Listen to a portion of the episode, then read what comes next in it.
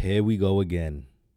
Episode 19 of the Bad Buddhism Podcast with your host, Anthony Boyd. So, this podcast is yet another challenging one. You read the title The Shadow of God, a Jungian interpretation of the book of Job. And that title doesn't sufficiently talk about or express the depth of the topic that we're going to talk about.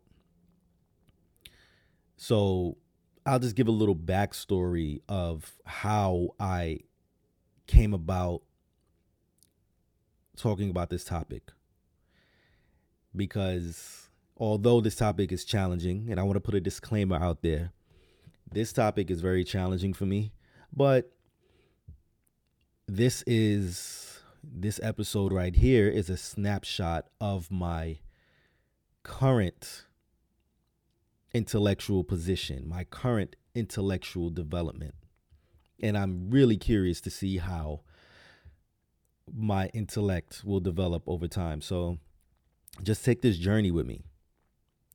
I do these podcasts because I am genuinely interested in the forces of the psyche, psychology, philosophy, spirituality, artificial intelligence, of course, which I still need to do a segment on at some point, but I am just so occupied by analytical psychology right now.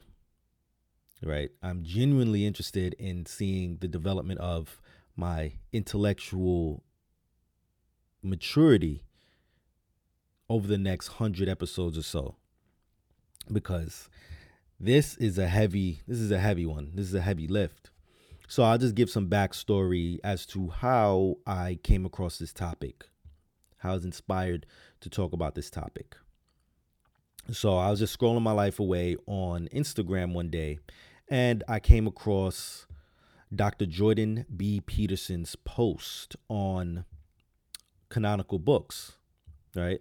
And i'll just read the, the caption. What what drew me into this particular post as opposed to all the other ones he posts. I mean, every now and again, you know, I get drawn into his posts and stuff like that. But what drew me into this post was that he had a stock photo, what seems to be a stock photo that I've seen on Unsplash one time, with just some busts of some, I guess, philosophical figures, some some philosophers from um, ancient times and stuff. So I was drawn into the picture naturally because it's Instagram, right?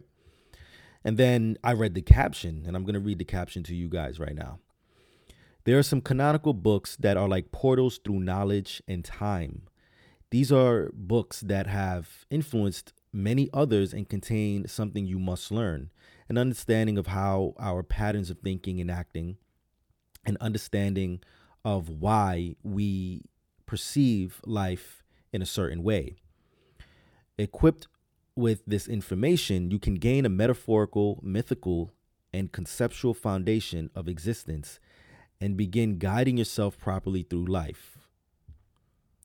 On jordanbpeterson.com, great books slash great books, you can find a list of recommendations. It contains books that I think everyone should read. So that right there, that last call to action, that last paragraph, or that last sentence was a call to action that I am thankful I followed because I went to that particular book list and I saw that there was so much wealth of knowledge just from the outset. These are this is about I'd say this is about almost a hundred books or so.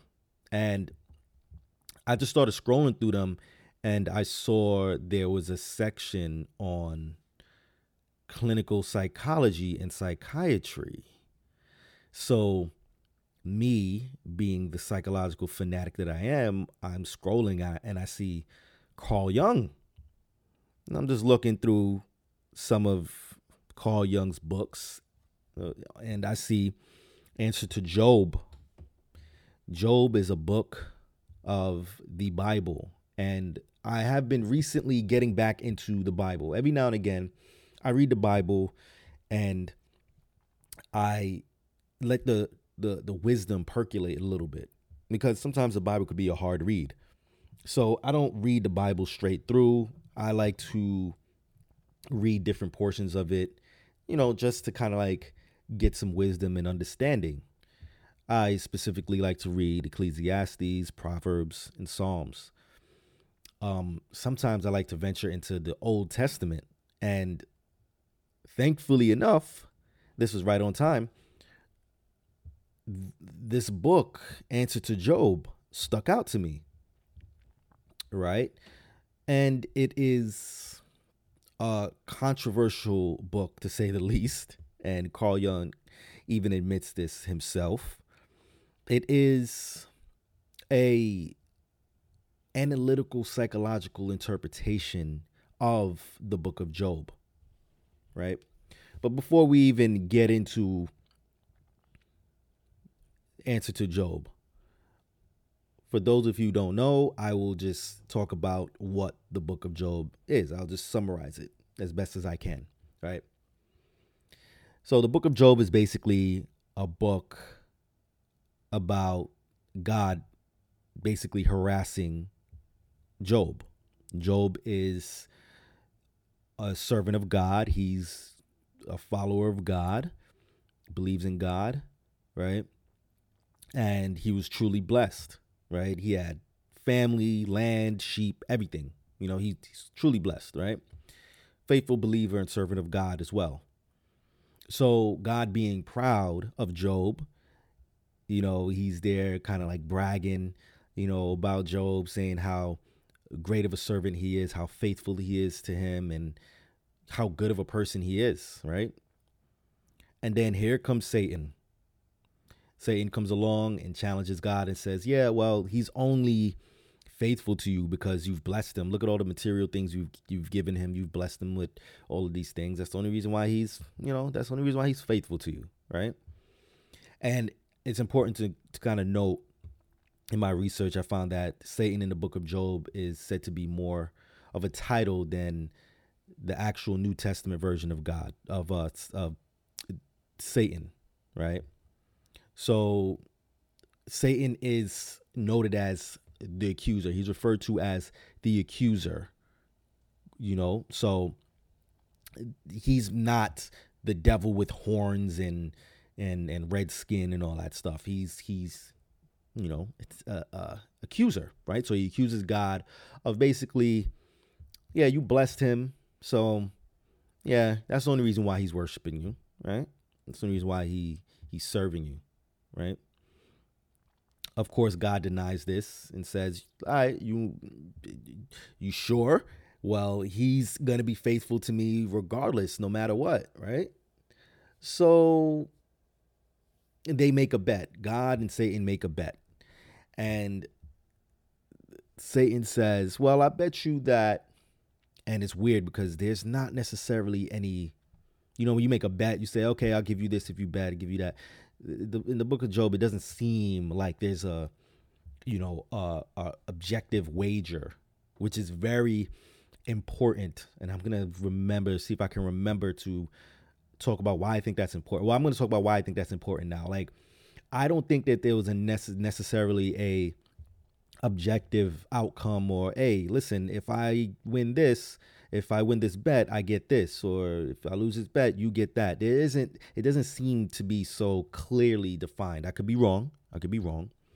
It doesn't seem to be clearly defined as to what the outcome is or what is stood to be gained, even though the psychological interpretation of this book by Jung seems to bring about a more apparent I don't want to say reasoning, but uh, it, it, brings about a, an apparent observation because it seems to me that the book of Job is a, is like this turning point in this book of books, the Bible of the Old Testament God, right? Turning point, evolution. But we're going to get more into that in a little bit. So basically, they make this bet, and then Satan is pretty much allowed to unleash a series of forces to completely obliterate Job's life, right? But he's not allowed to kill Job. So he unleashes a force that kills his whole family, including his kids, but except for his wife, kills his servants, and destroys pretty much everything, destroys his house, everything, right?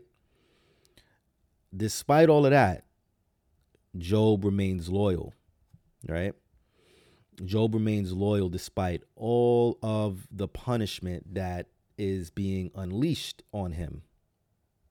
So, what's interesting about this is that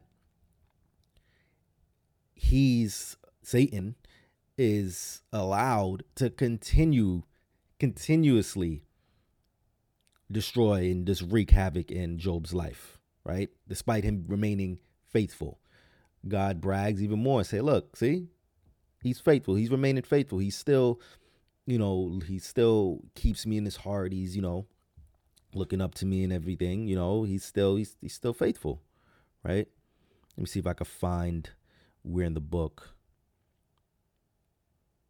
an answer to Job. I believe this is in Job 16 somewhere. But I'm going to read from the book from answer to Job and it's going to be including that verse, right? Let me see we see the faith of Job remain unshaken, right? So, okay, but Job is not shaken in his faith and had already uttered an important truth when he said, "Behold, my witnesses witness is in heaven, and he he that vouches for me is on high. My eye pours out tears to God that he would maintain the right of a man with God, like that of a man with his neighbor." And later, for I know that my vindicator lives, and at last he will stand upon earth. So basically, we can see that Job remains faithful. couldn't quite find the part where um, God was saying to Satan, hey, look, he's still faithful. But we can see there that he's faithful despite all of the things that he's been through, right? So, despite him remaining faithful after the what seems to be the first wave of punishment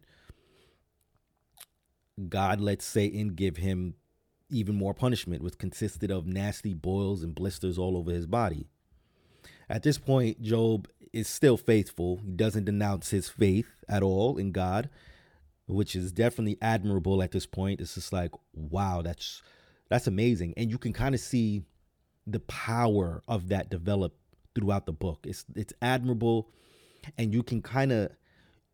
I think that you can kind of it kind of resonates with you, right? If any if you ever been through any type of situation or we're in Mercury retrograde right now, and you know things tend to go haywire.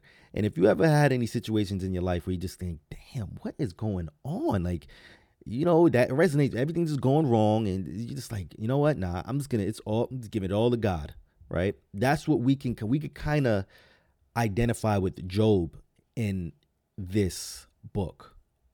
You know, this is why I love the Bible. I, I read this, and although I'm reading it as you know more from a psychological scholar standpoint i'm just like oh this is this is so admirable. Like i want to be like job. Not necessarily get punished with blitzers and all my life getting destroyed but you can kind of say you can kind of admire his strength. You can absolutely admire his strength right? But job is not a happy camper. He's still not a happy camper. He's like what's going on? Like wh- why is all of this happening? So he starts to inquire about it. And if you read from if you read from Job, what? Hmm. Let's see. I'm reading the contemporary, I believe this is the contemporary English version of the Bible because it's a little bit easier for me to understand. I hop between translations every now and again, but at some point, Job is like, "What is going on? Why am I being punished like this?" He doesn't denounce his face, but he wants he wants an explanation. So basically, his friends Eliphaz, Bildad, and Zophar turn on him and say that it's somehow his fault, right? And eventually, Elihu says that he has no right to question his fate. So I'll just read. I'll just read some parts from Job 18. Bildad's, I guess his his second speech. Where is this? Well, I don't know, It's the second speech, right? How long will you talk, right? Bildad from Shuah said, How long will you talk? Be sensible. Let us speak. Or do you think that we are dumb animals? You cut yourself in anger. Will that shake the earth or even move the rocks? So he's basically saying, Look, listen, man, all that talking you doing is not going to do anything. So you have no choice but to just accept it, right? The lamps of sinful people soon are snuffed out, leaving their tents dark. Their powerful legs become weak, and they stumble on schemes of their own doing. Before they know it, they are trapped in a net, hidden along the path. Terror strikes and pursues from every side. From every side. Starving, they run, only to meet disaster, then afterwards to be eaten alive by death itself. Jeez. So and then he ends, he goes on and on. Then he ends with this Such is the fate of sinners and their families who do not know God. Wow. So this that's his friend. His friend is basically saying, Look, you deserve this. You you it's your fault. You probably did something to anger God. Like you don't know God. And that's pretty much why your whole, you know, existence is being destroyed right now. So just, you know, take it on the chin, champ. Like it's all good, right? So we see at some point in the Bible, like, you know, all of his friends is scolding him, and then Elihu says that he has no right to question his fate, just basically suck it up because this is God's universe. It's an immortal, this is the immortal power of God's universe, and just take it. Just take it on the chin, right?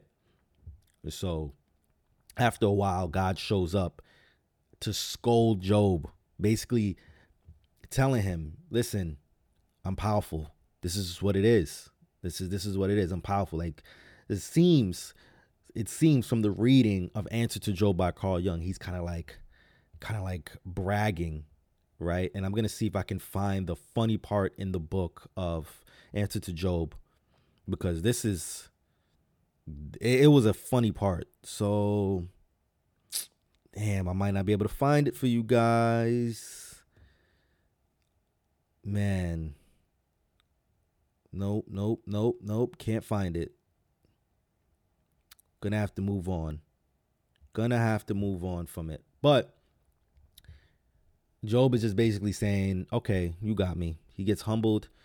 And then God proceeds to continue to to slaughter Job. But he he he he he lives, right? He doesn't die. Like God proceeds to just keep on giving him gave gave him double of what he was getting from the outset, just completely obliterating him, right? See if I can pull it up in the Bible. And I'm just scrolling through and you just see his friends just just ODing on him, right? Right? God is the one to fear, right? Hmm. Job said, I am desperate because God, all powerful, God all powerful, refuses to do what is right. So he's just like, at one point, this is going back a little bit. He's just like, okay, he's questioning the morality of God. But at the same time, he recognizes this paradox within God, right? And I like how they refer to God. I like how Carl Jung refers to God as Yahweh, right? I learned that name for God in um when I was like 19 years old, like some 13 years ago. Interesting. It takes me back. That's why I like Bible study a bit. It takes me back, right? So he the, the the very interesting part for us to note is that Job recognizes the duality in God, the the good side and the bad side, right? And this speaks to Carl Jung's position on maybe there's a quaternity in addition to a trinity, right? It's not a trinity, it's a quaternity. It's the Father, Son, Holy Spirit, and the shadow of God, the evil side of God, right? That's the part that really drew me into doing this podcast because you know I talk about the shadow a lot. I talk about Jung's archetype of the shadow a lot. I like the shadow a lot and I want to there's just so much that I want to address in regards to the shadow of God and us pretty much what the Bible says is we're being made in his we're made in his image, right? And how the shadow side relates to us, right?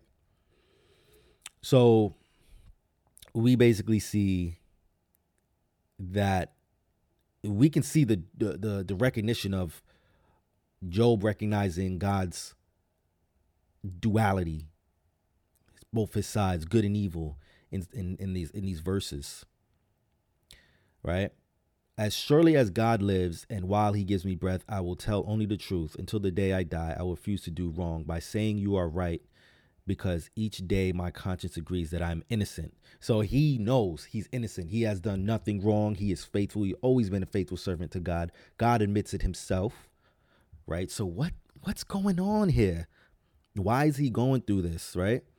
It's and, and this podcast is not necessarily about what the book of Job is meaning, right? Because it's kind of hard to find what any book necessarily means. You have to kind of like read the whole Bible. And I think that's like a lifelong process because the Bible, I was I was listening to this lecture from Dr. Jordan B. Peterson, Dr. Peterson, and he basically says that the Bible is the first hyperlinked document in the world. So it's a it's kind of like the internet. It's kind of like the internet and how everything links to other things. Like I have a website, right? badbuddhism.com and I have articles on that website. If you were to read one article, you'd scroll through and you'll see that I have links to other articles on my website. So each article sort of stands alone as a website in of itself because it has links in that article, but then you click that link, it's going to take you to another context of that hyperlinked word, right? So we have he had this nice picture of the the the the how many times certain phrases are mentioned in each book of the Bible and he notes that it's a very hyperlit, uh, hyperlinked text. It's sort of like the brain, how the brain, each neuron links to another neuron. Like it's a network of neurons communicating. So it's not necessarily that each neuron has a specific function, so as as much as they link to another part of the brain to communicate some type of maybe sensory information or internal information, right? External information, whatever piece of information that one neuron captures, it communicates to another part of the brain to interpret it, right? So yeah, there's that. So they, the book of Job, I say all that to say that I'm not doing a, a Christian interpretation of it. This is more so an analytical, psychological interpretation of it, and there this is not a localized meaning of the book of Job. It's an observation and it's a perspective on the book of Job, not a meaning, right? So right? So we after a while it just seems that God just gives him more and more boom. He lives to be Job lives to be very old and then it seems as if God and Satan just kind of like fade off into the, the shadow. Like they just Satan just disappears, right? God just disappears. He just fades off as, as well. Very interesting um, book of the Bible. So we get to answer to Job. Carl Jung's answer to Job, right? See, it's not, and even in the title, we can see that he's not necessarily trying to find meaning in it, and it doesn't seem like he's too concerned with the the the truths and non-truths of the Bible or the truths and non-truths of the events in the Bible, but more so uh commentary on the psyche. He wants to focus on the like the the the functional structures and patterns of mythology, right? So again, I want to say this again. This is not a Christian interpretation. This is not a religious interpretation. This is a psychological interpretation, and uh, it's just a fresh perspective that's what I wanted to say before. This this is a fresh perspective for me on God. Like I it never occurred to me that God might have a shadow side. It never occurred to me. Like we have shadow sides, but God doesn't have a shadow side, right? So let's just pull out a I just kind of I just kind of like warm you up to what the answer to Job. it's a funny. I keep laughing because it's a funny book. I find it funny. Answer to Job is a funny book if you if you read it with um if you read it with a relaxed mind. It can be it can be funny, right? So I pull this excerpt. I pulled this excerpt from Answer to Job by Carl Jung. For this reason, I shall express my affect fearlessly and ruthlessly in what follows, and I shall answer injustice with injustice, that I may learn to know why and to what purpose Job was wounded, and what consequences have grown out of this for Yahweh as well as man. So we see here Carl Jung is sort of, to me, taking the position of calling God a bully. Why was he bullied? and what what what did this mean? What does this mean for for for Yahweh? What does this mean for God? Right, and we don't really. I, I kind of like the summary of Job. I just gave a basic, superficial summary of Job, the the book of uh, Job. But then we're gonna kind of like address the development of Job in a psychological, under a psychological lens, under a psychological microscope, right? So we can see here that in in the book of um in, in the book Answer to Job, Carl Jung is Carl Jung wants he he wants to know what is going on. Like why was Job harassed so much? Why was he wounded? Why was he punished so badly? and then he works through his his line of thought. He tells us, you know, about the book of Job in answer to Job, and then he makes points stating that or he outlines a process of psychological evolution of this biblical God, right? And he illuminates the suppressed the, the suppressed shadow side he says that this is the suppressed shadow side of this manic Old Testament God, right? That's what he that's what he's positing. And in reading this book, I had a very um I'm gonna just gonna pretty much just sum the book up with one interpretation, one um interpretation of uh Jungian scholar Murray Stein, right? So I'm gonna read a review, right? Jungian scholar Murray Stein claims Jung viewed the book of Job as an example of a scriptural religious experience. Hmm. In Jung's interpretation, Job is completely innocent. He is a scrupulously pious man who follows all the religious conventions, and for most of his life, he is blessed with good fortune. This is the expected outcome for a just man in a rationally ordered universe. But then God allows Satan to work on him bringing misfortune and misery. Being overwhelmed with questions and images of divine majesty and power, Job is then silenced. He realizes his inferior position vis a vis the Almighty. But he also retains his personal integrity, and this so impressed God that he's forced to take stock of himself. Perhaps he is not righteous after all, as Mark Fonda observes. God's con- God's omnis as Mark Fonda observed, God's omniscience pre- precludes self-awareness. So I just want to stick a pin there. So God's omniscience precludes self-awareness. Ooh, how many of us how many of us are like that where we think we know it all, but it sort of seems like we don't have any self-awareness, no awareness of self. You know, how many people do we know have a lot of book knowledge but lack inner insight and rarely have an introspective or take an introspection uh, a day for in, in, introspection or days for introspection and personal development you know and this is the this is the interesting part about answer to job because it's it's highlighting god's psychological development psychological evolution, right? Referring to, and it's funny because we're referring to God as a human being, like sort of like we're personifying him, right? First of all, we're calling God a him. So, yeah.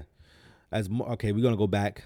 As Mark Fonda observed, God's omniscience precludes self-awareness. So yeah, the the omniscience prevents the self-awareness, all-knowing, all-powerful. Being omniscient, God has no concentrated self to speak of. Very interesting because we can see that we can see that Job, like we if we were to juxtapose juxtapose God and Job, we'd see that Job is a very self he's very self-conscious. I'm going to I'm going to remain moral morally upright. I'm going to do what's right and to the day I die, I'm going to remain I'm gonna remain. I'm gonna maintain the position that I'm innocent. I'm a faithful servant of God, and that's what that I'm innocent. And all you people is crazy. All his friends. How many of our friends just seem to turn against us in bad times and say, "Oh yeah, you you deserve that. You did something. You must have did something. Blame the victim. Victim blaming, right?" It's crazy. I really find that crazy. Like all his friends just really turned against him and say, "Yo, you deserve this." That's how. That's very interesting because that's how much I guess the people, the characters in the Old Testament viewed God, like feared God, right? The stern father of God. Like you you did you must have did something wrong because God is never wrong. God is right. But then Job just seems to kind of like turn all of that on on its head. And we're gonna see as we progress. This review is a good place to really traverse answer to Job. And I'm probably gonna I'm gonna read another review as well so that we can stay on track here. Right? We're what 32 minutes in? It's not bad, right? So we're gonna read again. We're gonna read it again. Being omniscient, God has no concentrated self to speak of. Being a part of everything, God has no opportunity to distinguish self from non self. However, as God knows the thoughts of humans through the thoughts of his creation, he can experience what self awareness is. And out of this astonishing reflection induced a God by Job's stubborn righteousness, he, the Almighty, is pushed into a process of transformation that leads eventually to his incarnation of Jesus. God develops empathy and love through his confrontation with Job. And out of it, a new relationship between God and humankind is born. If that is not the most textbook textbook explanation of what integrating the shadow is, I don't know I don't know what else is because we have this explanation of how God is transformed through his interaction with Job. Here God seems to be um in the beginning of the book, God seems to be God seems to be a little bit naive, it seems, egotistical a little bit. Aside from self, like if you if if we were to say, okay, God, what's going on? Like you're omniscient, you're omnipotent, you're you're all knowing, like you're all powerful. How you let Satan trick you into why would you what what what do you have to prove to Satan? What would you have to prove to this accuser? Why do you have to prove that to this accuser? Right? And I'm thinking, yeah, it makes sense because this suppressed shadow side this suppressed shadow side wanted to act out and it contri- it did act out and it contributed to the un- unfoldment like this is the climax the threshold of the the the the destructiveness of the shadow side of God because God is loving right empath- empathetic and all of that. But then, but then, what's going on with the shadow side? And I kind of like to to zoom out of the book of the Bible. I kind of want to talk about how I was listening to a guy on YouTube, and he was talking about how um he's talking about imagination. I forgot his name. He's talking about imagination and how we created everything that we see here right? We created everything we we see here, and he basically speaks of God as the unfoldment of imagination. Everything that we we imagine, everything that we're partaking in right now is part of our imagination. Me speaking to you, you hearing this is part of this eternal, creative, imaginative process, this unfoldment, this evolution of ourselves as the God that we are, right? Because if we're made in God's image and we are God, what's going on, right? Are we unfolding? And there's many different explanations of how we incarnate and we're apertures through which God is observing itself, sort of as to develop, to grow, and to evolve. And it seems like this book, it seems to be a story about that, right? And the guy on YouTube, I forgot his name. I wish I can pull his name up, but he goes on to say that we've been sitting in eternity for all eternity. We've been sitting in this void, this blackness for all eternity. And I guess we got bored and we dreamed up this world and many other worlds like it. And we just split ourselves into many different forms of consciousness. And we're swirling in this dance of, of divine creation, imagination, and all of that. And this book seems to speak to that for me, right? The answer to Job, the book of Job, all seems to speak to that that that creative drama, that divine drama of sitting in eternity and creating. And then it seems to me that we are interacting with our own creation and evolving because of it. The shadow, right? The shadow allows for us to evolve because there has to be some type of juxtaposition between good, evil, and then sometimes it looks like we get carried away, right? Well, it seems like what what this is what what this is uh, explaining to us because Job clearly didn't um, deserve any of what he got, right? So I'm gonna read another little um, review because these reviews really help me to stay on track here, right?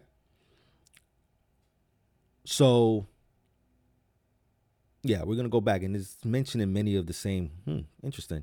So this um, this this review is from Goodreads. Shit, this was from six years ago. No, this is from eight years ago. From eight years ago, right? This work puts the Old Testament biblical God under the psychiatrist's microscope. Carl Jung doesn't concern himself with the truth or non truth, which is what we stated earlier, of biblical events, and nor does he see that as important. Jung concerns himself with the truth or reality of the psyche itself, freeing himself up to focus on the functional structure and patterns of mythology. Yeah, I've read this one before. I read this one before, which is why I kind of like reference some of the the words. Yeah, I've definitely re- read this throughout my research because I'm doing research as we uh as we uh progress through this podcast. So, okay, be it myth or just scriptural scriptural accounts whose devotees would take offense to being lumped into the mytholo- mythology, mythological category, which is why I say that this is not a Christian interpretation. This is more so a psychological interpretation. Jung outlines a process of psychological evolution of the biblical God progress. Yeah, I definitely read this.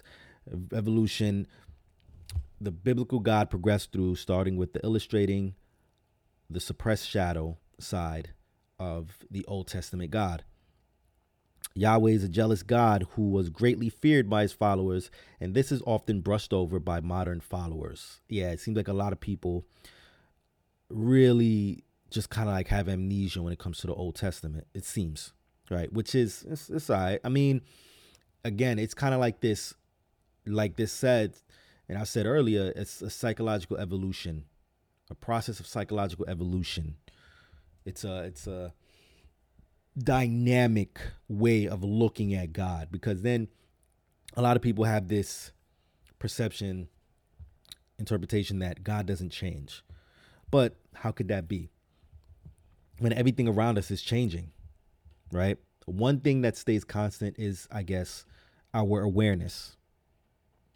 Our awareness, our consciousness, it stays constant. But then,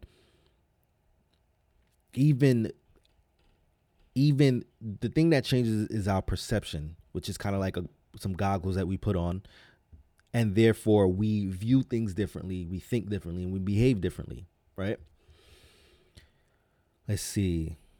Mm, mm, mm, mm. Yeah, so that's basically what this basically mentioned what I mentioned earlier about psychological processes, a psychological process, psychological evolution that God went through, right?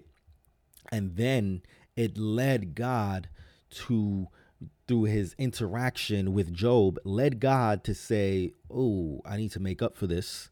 So I'm going to incarnate as man, Jesus." And then that's when I guess the New Testament portion of the New Testament God was born, and it's it's it's this inversion. It's a it's this perspective that I've never heard of before, which is again why I'm trying to wrap my head around it in this podcast. It's Jesus didn't die for our sins. It's Jesus died for God's behavior towards Job. Like, who thinks of that? Like, who says that? Carl Jung. And it, it seems to me that that is only possible by Jung having this sort of shooting from the hip type of subjective reaction to the book of Job, which is what he states early in the book, too, is this his subjective reaction, right? So I think that this is one of the most important is one of the most important perspectives we can take, right? Or I wouldn't say important. I would say it's an interesting it's interesting perspective because we can kind of see if we were to take this as I don't want to say truth, but we could take this as if we could take this as sort of like a pervasive constant or or yeah, let's just say truth for lack of a better term if we could take this process as truth or as a regular occurrence throughout history, we can see that the shadow is ancient, right? And in order to kind of like understand Answer to Job as well, I would recommend that you read up on Carl Jung's archetypes because we can see a few different archetypes in this book, right? The book of Job and Answer to Job. We can kind of see that we can view this through the lens of archetypes we can view we can view God as the hero archetype as well as the shadow archetype at the same time. We can see that God, when God is interacting with Satan, the accuser, which is interesting because he just seems to disappear after a while, which leads me to think that maybe Satan is, yeah, maybe Satan is his shadow right? This whole this whole drama can be again this unfolding of imagination of source us the creator if we look at it from that standpoint. So satan is an archetype. God is the hero archetype in his own story. And job what would job what would job be? Hmm i don't know what archetype job would, would serve as but job is definitely that that force that allows God to exalt himself into a more actualized version of himself. And you would think, I mean, Job is exalted at the same time, but you but you would think that it'd be the other way around, right? Because God is all powerful, all knowing. So you you would think that you would think that God doesn't have anything to prove. But it seems to me that this preclusion of self awareness through omniscience allowed for God to evolve and become more powerful, more empathetic, right? Hmm. Very interesting stuff. So, if God integrated his shadow, why aren't we integrating ours? Or I'll put it this way if God integrated his shadow, if it was good enough for God, I think that is good enough for us as well right? Um, I just think that this is a very interesting spin or different a different take on the on the biblical interpretation, right? Especially the book of Job, right? So yeah, look, we have here, right? The I think this this is uh 584. I think it's paragraph 584 or whatever it be called, whatever it's called very hard to kind of like reference um, Carl Jung's works, but this is in the answer of Job. I find this very interesting. Job realizes God's inner antinomy And in the light of this realization, his knowledge attains a divine numinosity, right? That's what I was just saying. Like, it's very interesting. Job gets elevated, but I think that God not having this self aware or a center self used Job as that focal point for developing himself. And Job also, I mean, how could Job not realize that God is, well, I guess. I guess Job, being the faithful servant, fearing God, didn't foresee that this type of thing would happen to him if he didn't deserve it. And therefore, he recognizes God's capacity to be evil. okay, so we're going to continue. The possibility of this development lies, one must suppose, in man's godlikeness, right? Ooh. Which one should certainly not look for in human morphology. Yahweh himself had guarded against this error by expressly forbidding the making of images. Job, by his insistence, I, I keep being, yo, I'm so tempted to keep saying Job. Job, by his insistence on bringing his case before God, even without hope of hearing, had stood his ground and thus created the very obstacle that forced God to reveal his true nature. Boom, the shadow of God right there. I don't think it's necessary. Well, yeah, the true nature.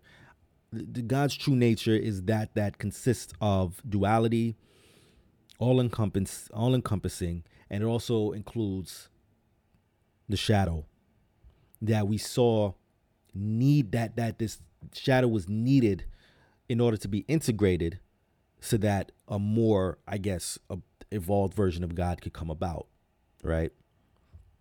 Hmm. With this dramatic climax yahweh abruptly breaks off his cruel game of cat and mouse. But if anyone should expect that his wrath will now be turned against the slanderer, he'll be severely disappointed. Yahweh does not think of bringing this mischief making son of his, Satan, to account, nor does it ever occur to him to give Job at least the moral satisfaction of explaining his behavior. Instead, he comes riding along on the tempest of his almightiness and thunders reproaches at the half crushed human worm. Who is this that darkness counsel by words without insight?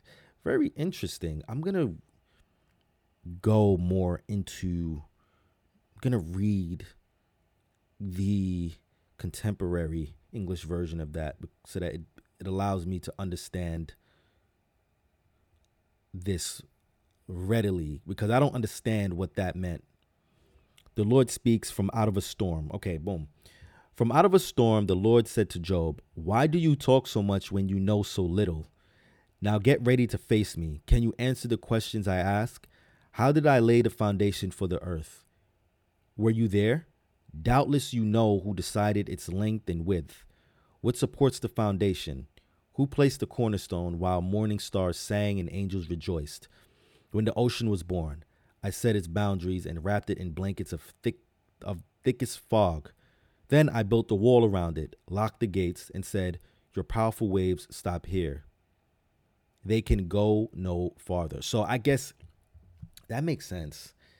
It makes this um case for hmm it, it makes this case for uh, again the lack of self-awareness within god it's like yeah i did all of this to you but they, they, do you do you know why? Do you know everything? Why do you why do you talk so much? Like you don't know why you bringing why you bringing morality into this when you know so little. You know so little. So I'm gonna ask you all these questions to test your knowledge. Are you really that? Are you omniscient? Were you there? Are you all, all powerful? Interesting take. So basically, just to wrap up a little bit, because I think I'm beating beating a dead horse when it comes to this right? Poor Job. I, I feel bad for him. Like even reading that, oh man, I feel bad for him because he's just like, yo, what did I do? Right? But I guess that's where it's above me now comes from. You know, it's it's above me. It's it's on it's it's on God. God knows God knows everything. He has all the answers. So that is that's where I kind of I'm probably gonna end. And I'll just sum up with saying that the shadow of God very interesting, very interesting, um, very interesting position that Carl Jung offers us.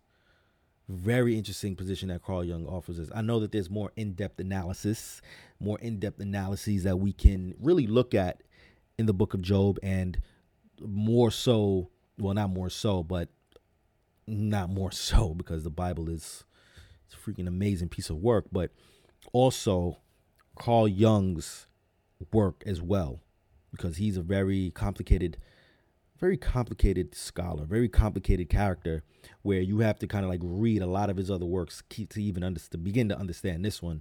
So I'm pretty sure that we will probably be visiting answer to Job again when we speak about the shadow.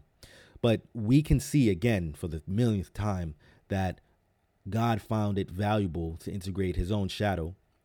And I'd say that he found it valuable to integrate his own shadow because God is all knowing, right?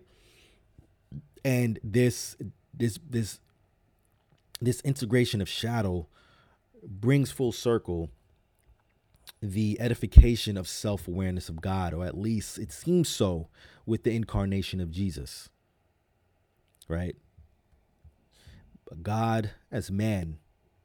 So, yeah, Shadow of God. Um, you want to read this book? It's in um, I don't know. You can find it on iBooks. I got it from iBooks. You could you can buy it on Amazon as well. Um, yeah. Yeah, it's in, I believe it's in one of his collected works, volume 11 of one of his collected works. But mm, mm, mm, that was that was challenging. That was challenging. Thankfully, I had some help from the reviewers on Goodreads. Um, I'm trying to see, am I missing anything? Let me go through the show notes. Am I missing anything? I mean, we're probably gonna have to come back to this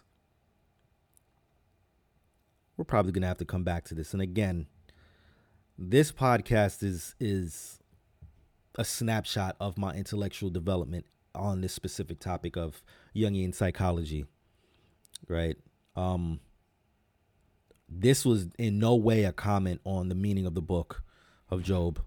Is not a comment on the meaning cuz I don't want to to look at things in terms of meaning is a very very subjective thing and I don't think we can necessarily arrive at any truth unless we were to kind of like study the whole Bible and see what it's really about. Um, so much to it. So this is this is a Jungian perspective, a Jungian perspective, and is a very interesting perspective that I take as interesting. Very interesting perspective. Let me see. I'm just going over some more of the show notes that I created to make sure that I'm not missing anything. Making sure I'm not missing anything at all whatsoever. And I like doing these podcasts because it sort of bridges the gap between the layman and these topics because how many of you have had a professor or tried to learn something and the person that was teaching it had this pompous attitude about teaching it? Had this sort of this gatekeeping language this gatekeeping way about themselves where it's like oh i am the all-knowing of jungian psychology. Like there's people out there that think that because they are more intelligent or more versed on these type of topics that they're better than other people so i like doing these podcasts as a way to bring you along for a ride of my intellectual development in regards to this topic and other topics as well. Because over time, as you keep listening to these podcasts, you learn more and more. Of course, you're going to learn more and more, as I am. And your intellect will evolve as well as mine, right? And I like to bridge the gap between these topics and the layman, quote unquote, layman. Because some of these professors out here are just super pompous.